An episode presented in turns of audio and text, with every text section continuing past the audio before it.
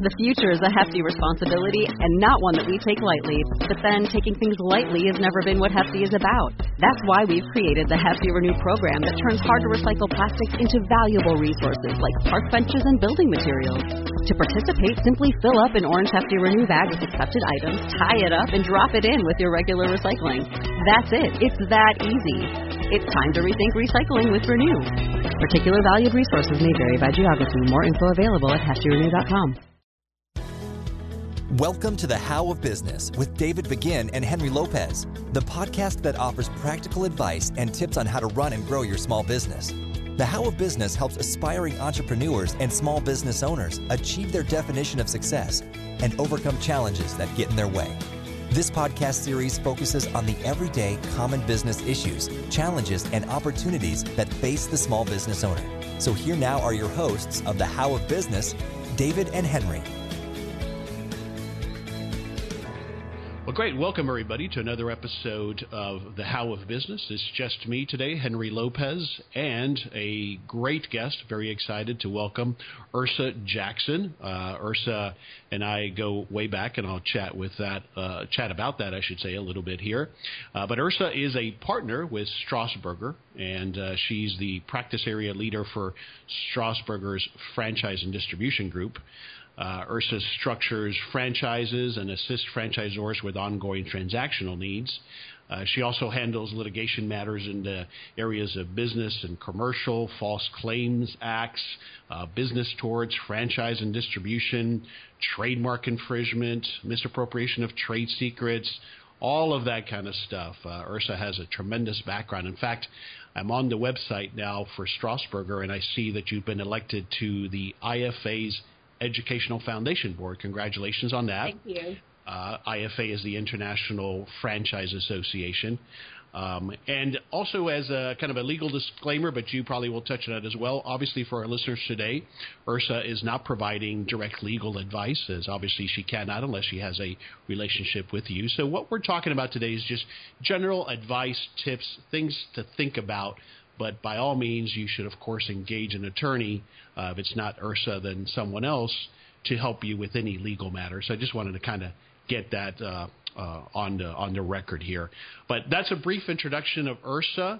Uh, what would you add to that, please, Earsa, about yourself and about Strasburger? Certainly. Thank you, Henry, for that introduction. Uh, uh, first, I'd like to just say I've got a tremendous love for franchising. I've done that for 18 years uh, here at the firm. I've enjoyed every minute of it. One of the things that I like about franchising is uh, that when it works well, it's a win-win for everyone. Uh, just a little bit about my firm. So Strasburger has multiple offices all over Texas. Uh, we have uh, an office in Washington, D.C., New York City, as well as Mexico City. We've got more than 30 different practice areas. We've got more than um, 200 lawyers at the firm, and uh, we, we pride ourselves on client services. The firm has been around for more than 75 years, and you don't stay around that long without doing something very well. So it's a pleasure to uh, be a part of Strasburger. Excellent. Well, thanks for that, and again, welcome to the podcast. I was, as I was preparing for this episode, I was going through back through my materials, and I actually found the presentation that you gave, which is the first time I met you. It was at a franchising expo, I, I believe at the Gaylord Hotel here in Grapevine in 2008, and you did a breakout session on franchising. Um, at the time, that was before I had bought Old World Salons, and my brother and I were there. We were just looking for different business ideas, and you did a wonderful presentation. There was a couple things I took away from it. Was one, you were a great presenter and very knowledgeable on the subject, uh, but also you were you're very sharing with the information. So we walked away with some knowledge and a great contact. But that's when I first met you back in 2008. Um, and then, of course, we uh, chatted again when I had Old World Salons and was considering franchising that concept. In fact, you had done some um, some work for the previous owners of that business. And then we chatted with you again related to iTopit a few years ago when we were looking at possibly franchising that concept. So uh, we've come to you a couple of different times throughout my business endeavors and have found you to be, of course, not just knowledgeable, but easy to work with, which I think is so important for small business owners in particular. I, I also volunteer and work with uh, aspiring entrepreneurs. And one of the things I always advise them when they're looking for legal counsel or a CPA or whatever other professional is that they look for someone who they can work with. And I thought that was always something with you. It's always easy to work with you, and you always explain things very clearly. So I always appreciated that. Thank you for that, Henry. I mean, that's my ultimate goal. Some lawyers look at how they can complicate a situation. I try and simplify it because that's going to be the best advice that my clients can digest and understand. I don't need to give the clients a long dissertation for everything. I need to figure out what their business solution is and figure out how legally we can achieve that. So that's always my goal.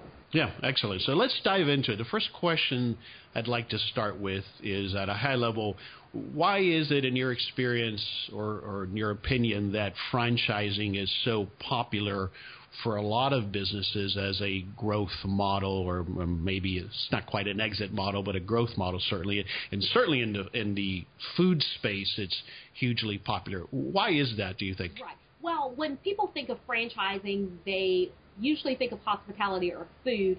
Franchising uh, is really an $800 billion industry, so that in itself makes it attractive. There are over 800,000 franchised businesses in the U.S., and it creates over 8 million uh, private sector jobs. So that's a positive for the economy. From the standpoint of a brand expanding, uh, franchising permits you to expand faster on someone else's dime. As a franchisor, you've got the mm-hmm. uh, required controls in place so that your brand is protected, but you have others to help you with your brand expansion. Uh, mm-hmm. It's a great way to expand. Uh, it creates wealth even when you're ready to turn the business over. Either you've got something to sell or you might want to pass it down to your kids. Um, but franchising is a great way to expand. Yeah, so so I can I can look at it as somewhat of an exit strategy, but really it's otherwise I would have to find the funding, the resources to open X number more units uh, within my state, nationally, but through franchising. I don't have to invest in that, and yet I can still grow my business that way. And then, so that's why people look at it so so commonly. Is that right? That's. Yeah. So, what are some of the key factors you've seen at a high level? But what are those top two, three things you've seen that lead to a successful franchise? That's a really good question. I think at the top of the list would be really good infrastructure. Before you uh, decide to franchise your business, you want to make sure you've got a solid business model in place. You know where uh, where the money is made in the system. You've got your supply chain in place. Uh, you've got your management team in place. Um, and obviously, good legal counsel. I can't tell you how often we're contacted after the fact where someone has um, sold a franchise accidentally. there are a lot of things to worry about when you sell an accidental franchise. Um, so having good legal counsel in place. Um, also, looking at the business to make sure you can easily replicate it. Now, that doesn't mean that your business is not unique, but you don't want a business that's so complicated that you couldn't train someone to do it. Because the beauty mm-hmm. of a franchise system is that you can replicate it. So it needs to be something that you can easily scale and train others to do. And then obviously to make sure going forward that it's going to be an industry that you expect to grow. Mm. Sometimes brands sprout up very quickly, uh, but it's more of a fad. It's not something that you expect long term.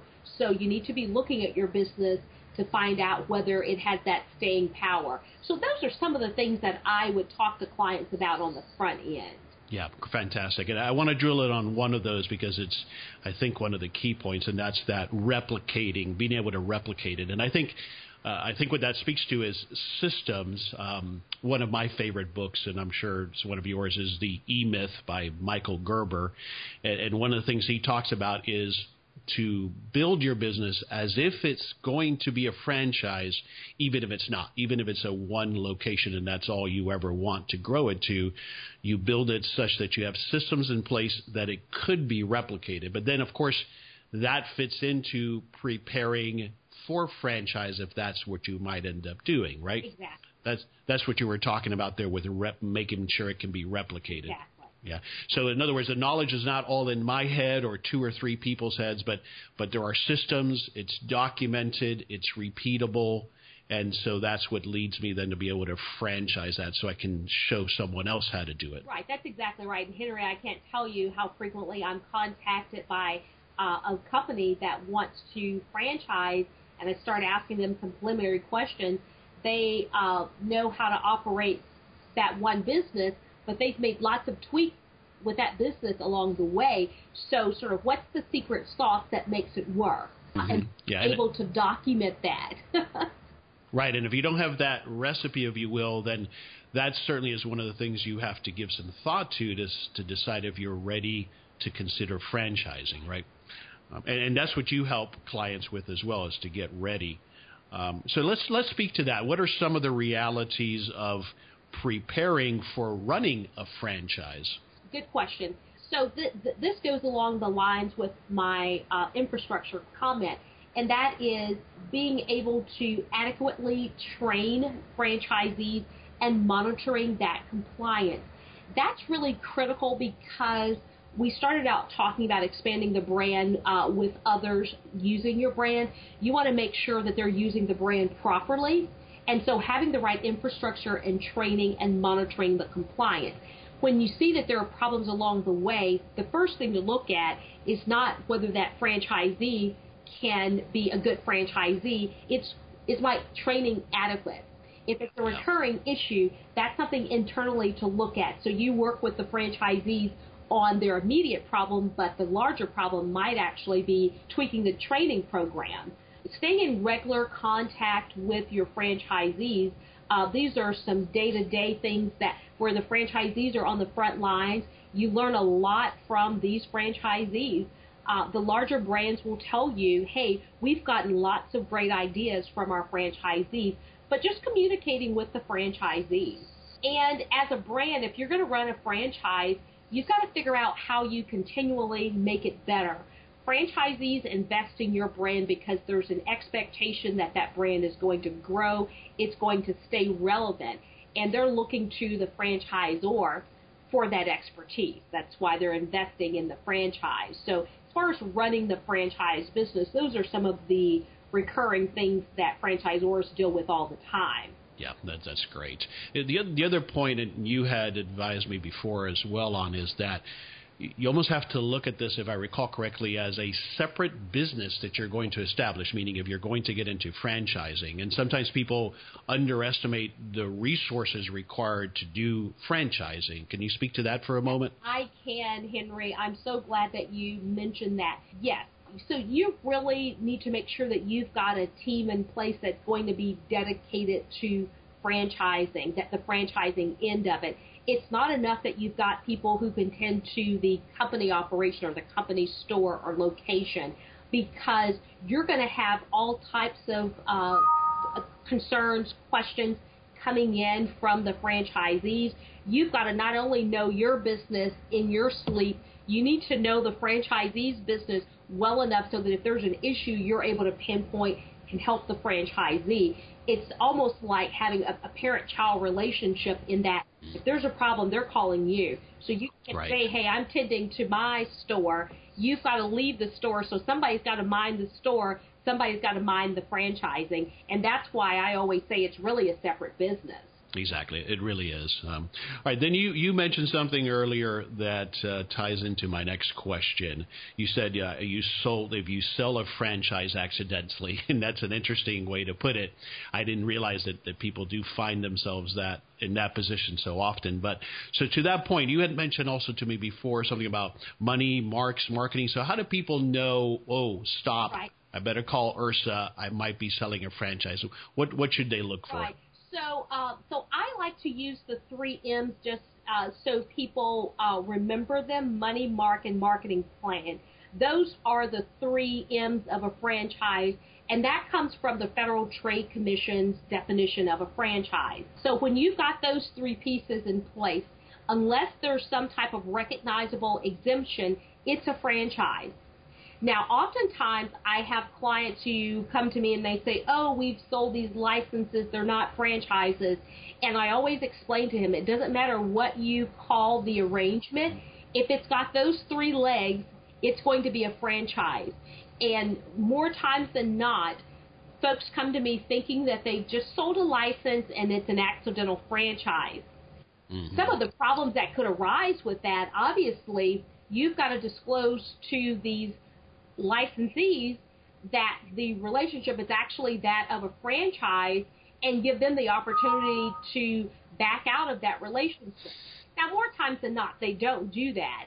But that's why you want to make sure that on the legal compliance side, you're doing it right from the beginning. It's very challenging where there is a service involved to do a license arrangement where you don't run into franchise implications. Now, if you take away one of the legs, let's say uh, you're not doing any marketing, but they're using your mark, uh, your trademark, and they're paying you some money to use it. With a service brand, it's not just the product. There are bits and pieces of the service piece that you want consistent from store to store. So if there if there's any input in that piece at all, and that would be a restaurant, obviously, because so much of it is just the presentation uh, then you've already triggered franchise laws. But most uh, clients think that they can just call it a license and they're okay. Yeah, so obviously the big takeaway there is you need to consult with an attorney first before you go and get yourself into trouble. And I have to think that the we do that we we might do that because we're trying to shortcut the process or we don't want to invest in creating a franchise and that's how people get themselves there I suspect. Right. Uh, or they may have gotten bad legal counsel. Let's hope that's not the case, but that could be it as well. Uh, right? Henry, let me add this. We've had clients come to us. We've had the benefit of representing franchisees where they've been sold an accidental franchise. We've been on the franchisor side.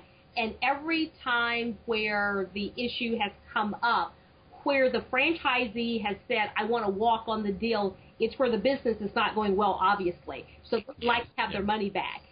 Absolutely. Yeah. No and that hurts when you've got to go in your pocket and give them the money back. Yeah, so that segues into my next question, which I think might be obvious. But so when, if I am a business owner, I think I've got a good idea. I've started to do some of the work on preparing my systems. I've got it packaged. It's somewhat repeatable. When should they engage someone like yourself or a firm like yours in the process? Say very early in the process. Most people think the minute they call an attorney, the clock is running. What I like to do is talk with my clients early on. I, I typically do an initial consultation that doesn't cost the client anything. What I do during the initial consultation is to get an idea about the business, uh, the industry. I'm going to ask them some preliminary questions that's going to be very valuable for them going forward. Um, I want to know about their supply chain, for instance where's the product coming from. Um, I want to know what regions they want to expand in because I can talk to them about the ability to easily go into some states and not others, that it's going to be a little bit more difficult going in. So the sooner I'm involved in the process, uh, the, the better I can be with giving them some high level legal advice. And I typically will give them some homework to do. And then once they've got the homework completed where they're ready to retain us, then we can get involved and really roll up our sleeves and take it to the next level. Yeah, that that makes perfect sense. And and you and your firm, you offer the whole range of services, right? From someone who is just thinking about it to someone who thinks they've got it all together, and you'll do an assessment, and then of course the whole process of becoming a franchisor. You all offer the entire range of services, correct? That's exactly right. We offer services for the company who's just kicking around. Hey, I'm sort of thinking about franchising. What are some things I need to be thinking about now to get me in a position to franchise?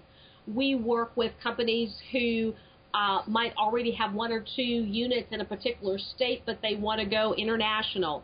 We work with companies who um, want to um, add an additional brand also. So we've got some companies that we work with, and they've got multiple franchise brands.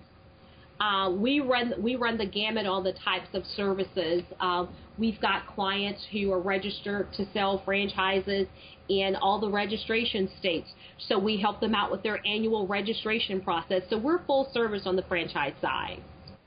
So one of the things that I in that I noticed and I learned is that one of the benefits in selling a franchise is that people, buyers, the public knows how to buy that concept, right? There's there's a level of perceived uh, value and trust and success potential in it. Uh, and the reason I brought that up is, for example, when I had my salon business, we we thought about franchising, but we also thought about offering consulting services to help others open their own salons. But it was interesting how people didn't quite know how to buy a consulting service, but they're very familiar and comfortable with buying a franchise. So that's another reason why you might consider franchising is because people know how to buy a franchise, meaning they're familiar with what that is. Right. Can you add to that? I think that that's right, and I I think if you look at studies that have been done also on the success rate of a franchise business versus sort of the mom and pop shop. Uh, the differences are staggering. I know the International Franchise Association, in conjunction with FranData, uh, typically will publish information on the success rate for franchise businesses as opposed to non-franchise businesses. And I'm mm-hmm. always amazed looking at the differences there. And one of the reasons is you start in a franchise business with a leg up as the franchisee because you don't have to go through all the troubleshooting in a perfect world, the franchisor has gone through a lot of that troubleshooting for you. And so right. you're walking into a brand with some infrastructure. Mm-hmm. Yeah, so it could be a win-win for both sides. For someone who's looking to get into business, looking at it now from the franchisee's perspective, that's part of what I'm buying. Is I'm plugging into hopefully a proven model, a proven brand that has recognition, a turnkey system. You're going to train me, and so I don't. I, I'm, I have the desire and the wherewithal to start a business, but I don't have the knowledge, and that's what I'm going to get from the franchisor. Uh, conversely, the franchisor, if they've done their work right, is going to help minimize the failure because they're going to give the franchisee everything they need to get started and, and, and get started on, on a positive uh, on a positive route, right? That that's that's why it's such a win-win for people. Correct. Yeah. The FDD, I think is what it's called now, right? The franchise disclosure document. That's something you help people create as well. That's I'm assuming. Right. When we're working with brands that are um, launching their franchise program, we help them construct that document from the ground up. Uh, just generally, the, the Federal Trade Commission designates 23 items of information that must be included in every franchise disclosure document, and we work through uh, putting that information together with the clients. It's very detailed. Um, the franchise disclosure document includes not only those 23 items, but the franchise agreement itself and any ancillary agreement like your non compete, your uh, personal guarantee that you would require of franchisees. We help the clients prepare all of that. In some states, you've got to register before you can offer a franchise. So we help the clients out with getting registered, working with the state examiners in the various states. Okay, excellent. Now, on the flip side, from the franchisee's perspective, I, I always also advise if you're looking at buying a franchise, you should get the help of an attorney. And I'm assuming you work with franchisees as well. Uh, so speak to that and why someone and when they should engage an attorney if they're looking at buying a franchise. Yes, of course. I advise any, anyone who's looking at buying a franchise to get a franchise attorney to review that disclosure document with them from cover to cover and to review the franchise agreement. One of the things that I uh, impress upon my clients is my first and primary goal is to make sure you understand everything that's in this. You understand what you're getting into. My my next goal is to find out if there are some points that they can negotiate. I always explain to them that this is not like a typical contract where you're going to rewrite it. But uh, depending on circumstances, the type of brand, the age of the brand, there might be some things that they can negotiate on. But those are very limited points. So I um, I set the expectation of my client, um, franchisee client, that we're not going to rewrite this. But if there's a business reason that we want to ask for some modifications, uh, then we want to do that on the front end. Excellent, excellent. All right, flipping it back to the business owner who's looking at maybe franchising, so becoming a franchisor. You mentioned things that they need to think about and would need to get prepared for their infrastructure, a solid business model, the management team, uh, the fact that it must be replicatable. The systems are in place. We chatted about it. You need to, you need to look at it as a separate company that you're setting up. Uh, anything else along those lines of what a business owner should be thinking about if they're contemplating franchising? Things they need to do to be ready for that? Yes. Uh, so, so something else I would add to that list, Henry, and that is intellectual property. Okay. A lot of businesses will operate with a an unregistered trademark. Mm. They start out and they brand a business, but it's not registered.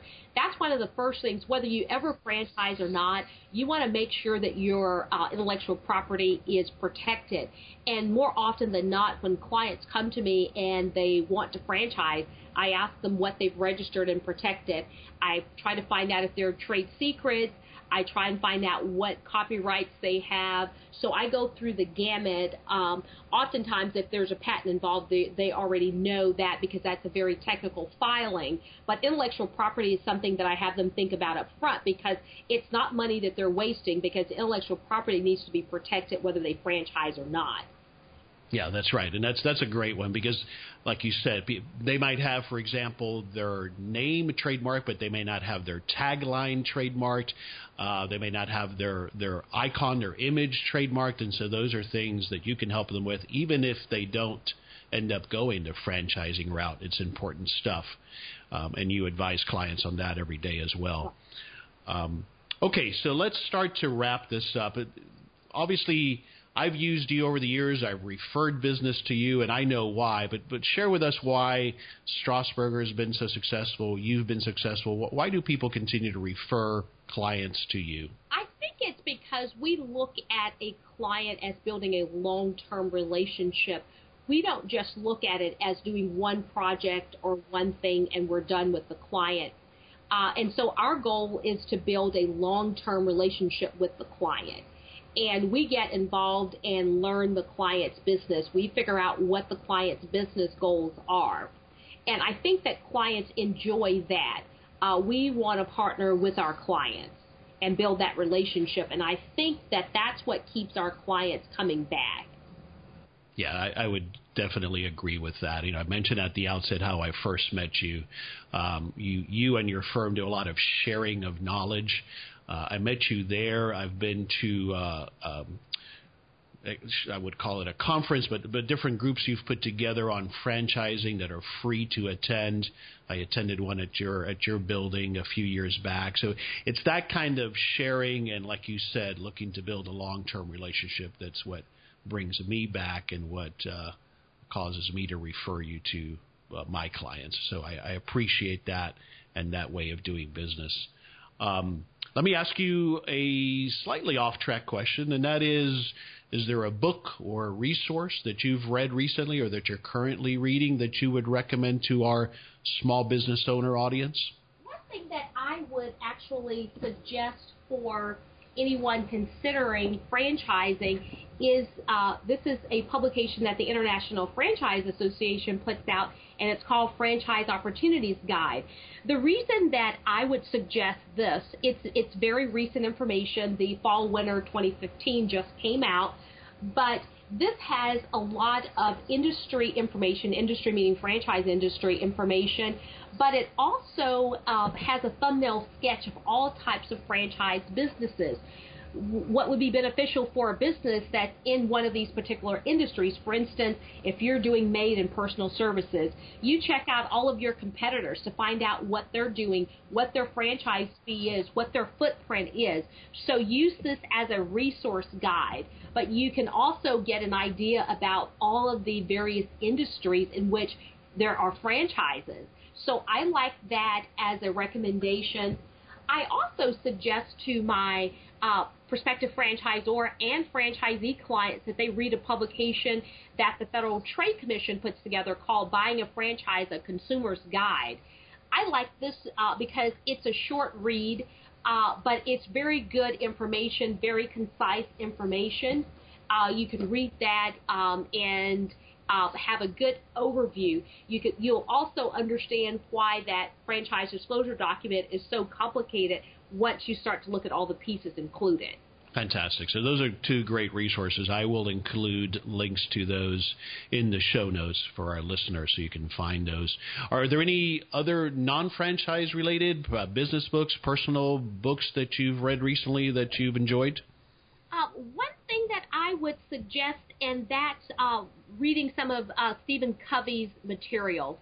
Okay, sure. I was at a conference about a month ago in Orlando, and I had an opportunity to hear him speak. And what I like about uh, some of his conversation is he talks about everything really relying on trust. Do I trust mm. the person across the table? How do I earn the trust of the person across the table and the detriments of losing trust? And he applies that in a business context. And mm-hmm. when I heard him speak, I thought that's so relevant to franchising because so much of it is building that trust relationship with the franchisees. And you yeah. get the win win when you've got the trust. And so outside of that, I mean, Stephen Covey. Yeah, no, that's great. That's perfect. That's a perfect segue into how do you apply that to to franchising. So I was going to ask you if you have any other last parting pieces of advice, although that last one was fantastic. Anything else that comes to mind that we haven't talked about?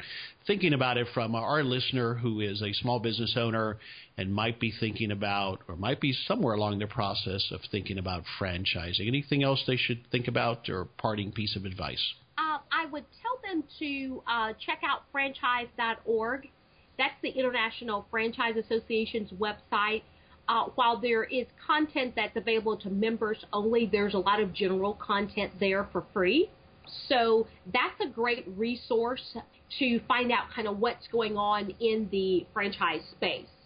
And then ideally, they'll reach out to you. What's the best place uh, or the best way for our listeners to learn more about you or Strasburger and to reach you? Uh, the, the best way is to give me a call at my direct dial, 214 651 2394. Email is great also. I'm very responsive. I like to turn around uh, calls and emails as fast as I can. My email address is Earsa, E A R S A dot Jackson at Strasburger, S T R A S B U R G E R dot com. Also, you can check out our website. Periodically, we will post material there. My contact information is there at www.strasburger.com. Excellent. We'll put all that info as well in the show notes uh, for those of you who can go there for that. Very good. Uh, Earsa, thank you so much for taking your valuable time uh, to share it with us, some knowledge here. This is, I think, fantastic information for those who are thinking about franchising. Uh, obviously, the key, one of the key takeaways for me, as I already knew, but I want to make sure our listeners get it, is that if you're contemplating this, talk to a good attorney like Earsa, Get that advice early on. You're going to save yourself a lot of time, a lot of potential headaches, a lot of potential legal issues if you get that advice early on. Because it is a, it's it's it's not an overly complex process, but it, it is one that you need an attorney to help you navigate. So, but thanks again for sharing, for uh, taking the time. We appreciate it tremendously, and perhaps we'll have you back on a, a future episode on a related topic. Thank you, Earsa. You bet, Henry. I'd love to come back. Thank you. All right, folks, thanks for listening to another episode of The How of Business. If you've enjoyed this episode, please give us your reviews and likes on iTunes or wherever you might be listening to this podcast. And we look forward to having you join us in a future episode of The How of Business. Thank you for listening to The How of Business with David Begin and Henry Lopez. We hope you found practical ideas to help you start, manage, and grow your business. If you enjoyed this podcast, leave a comment on iTunes and go by LevanteBusinessGroup.com and learn more about Levante's resources to help you with your small business. Until next time, thanks for listening and go live your dream.